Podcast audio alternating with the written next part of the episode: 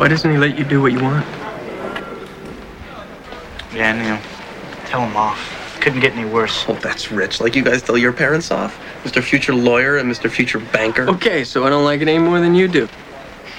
Well, just don't tell me how to talk to my father. You guys are the same way. All right, all right.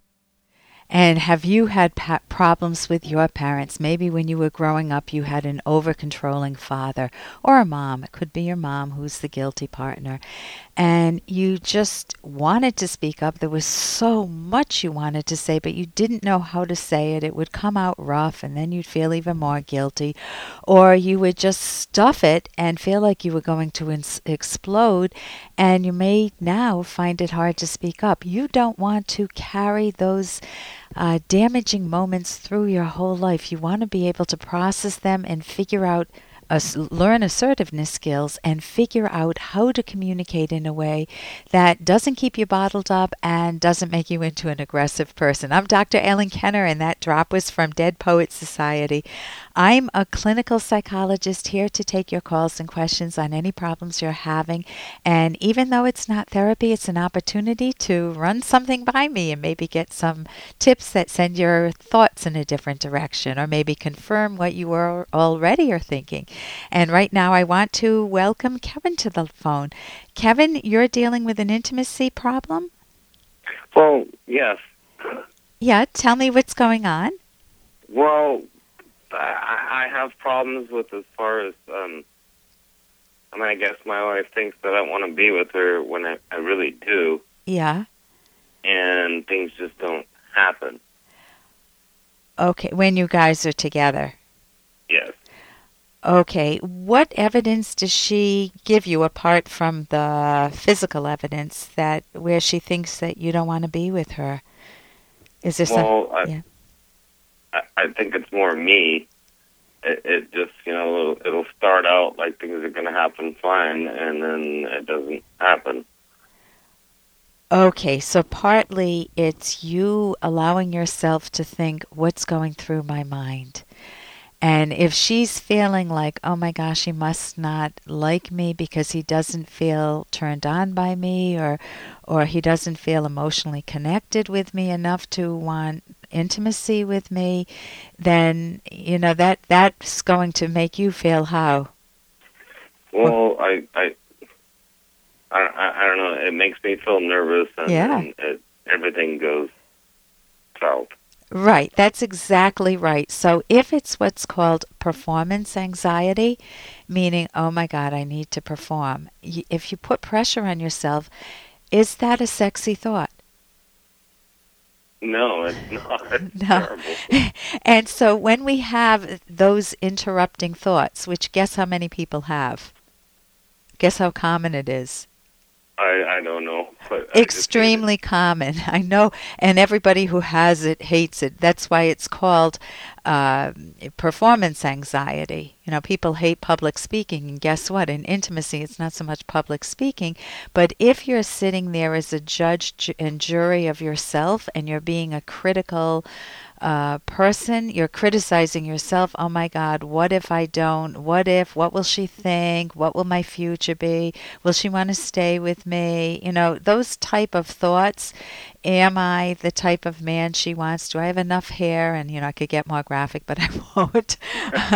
but uh, when any of us have those thoughts, and it's women too. Oh my gosh, maybe I'm not big enough, or maybe I'm not the t- I'm not blonde enough, or not what he's looking for. Maybe I'm not sexy enough, or I don't make enough noise, and you know, all of that is cancer to romance, to intimacy. Genu- when you first met, were you attracted to one another? Well, yeah, just um, I, just there's certain times that it just I mean I, I I mean I guess that she wants to and I don't want to and and Oh. it doesn't happen. Oh. Are there times that you want to eat pizza and she doesn't want to? Yeah, Or you want ice cream and she's not in the mood? Yeah. Okay, sex is no different. Intimacy is no different. There are times that I can catch my husband and he just isn't in the mood. He's in the middle of a computer program and see if you could interrupt him. Then I can't. And there are times when I am just doing my billing or I'm doing something and eh, man, it just isn't the right setting, the right timing, or the right mood. When you can be at home with one another and feel secure that the emotional intimacy is there, that you mm-hmm. value each other and you can give yourself a little yourselves both of you more flexibility and it's okay not to be in the mood. It's okay but you want to give each other. If my husband said ellen i'm not in the mood over and over again then what am i going to think? Yeah, I know. that he's ju- that it might be me or maybe there's a secretary at work or maybe there's I don't know a woman at the donut shop you know I'm going to start my mind's going to start to wander because why wouldn't he be attracted to me and uh, of course, if I let myself get real dumpy and smelly and the rest, he's not going to be attracted, but that's obvious. Um, but if um, if you guys can get comfortable with just being open about the fact that that you love each other and you can show that in many different ways and that it's okay not to be in the mood. Well, I mean, I I guess the problem is is that sometimes the I'm I want to be in the mood, but I'm not in the mood. I guess. I mean, whatever. Okay, so you're reason. mixed. Part of you is in the mood and part isn't. I, I, I guess. I mean, it's like I want to do it. Okay, how old are you, Kevin? Forty-two. 42. Okay, guess what starts to happen?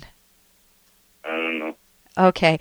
Um, it Viagra and Cialis. It, it's hard for any of us to keep that arousal. How long have you been married?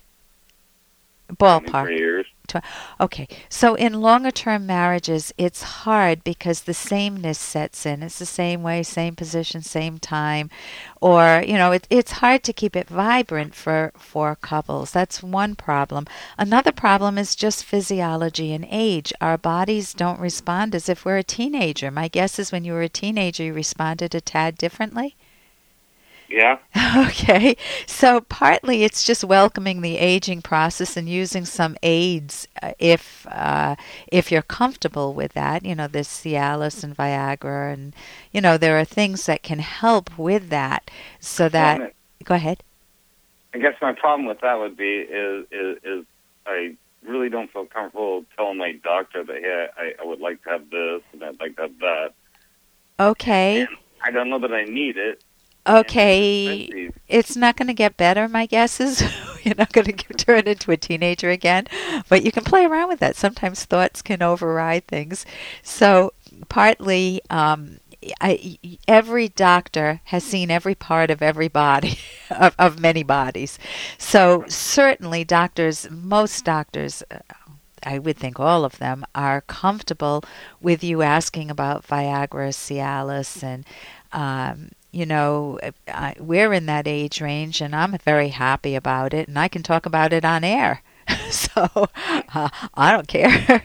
you know, it, it's a fact of nature and it's not something to be ashamed of if, and if it would help you can you know run it as an experiment of course i can't prescribe or anything but it's something certainly to share with your doctor and uh, just say this is an uncomfortable topic and he you can ask him to ask you the question. He would know what you're talking about. Um, you can also i wrote a, a book with my co- a co-author dr ed locke and it's got kind of a catchy title meaning my parents uh, won't feel comfortable with it.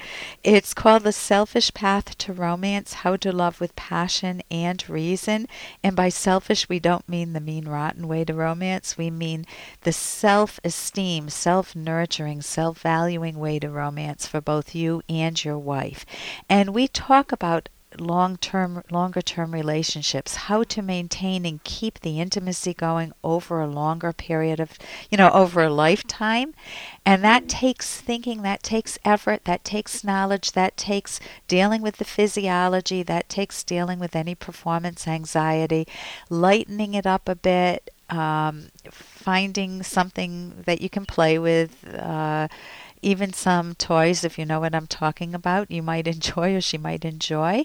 Um, you can try some new things. Uh, I don't know if you play around with any fantasies. I don't mean acting them out in real life, but you know, there could be some fun that you could introduce or reintroduce back in that uh, would make it a little spicier. But don't put the pressure on yourself either. So I recommend our book. We deal with a lot of the issues.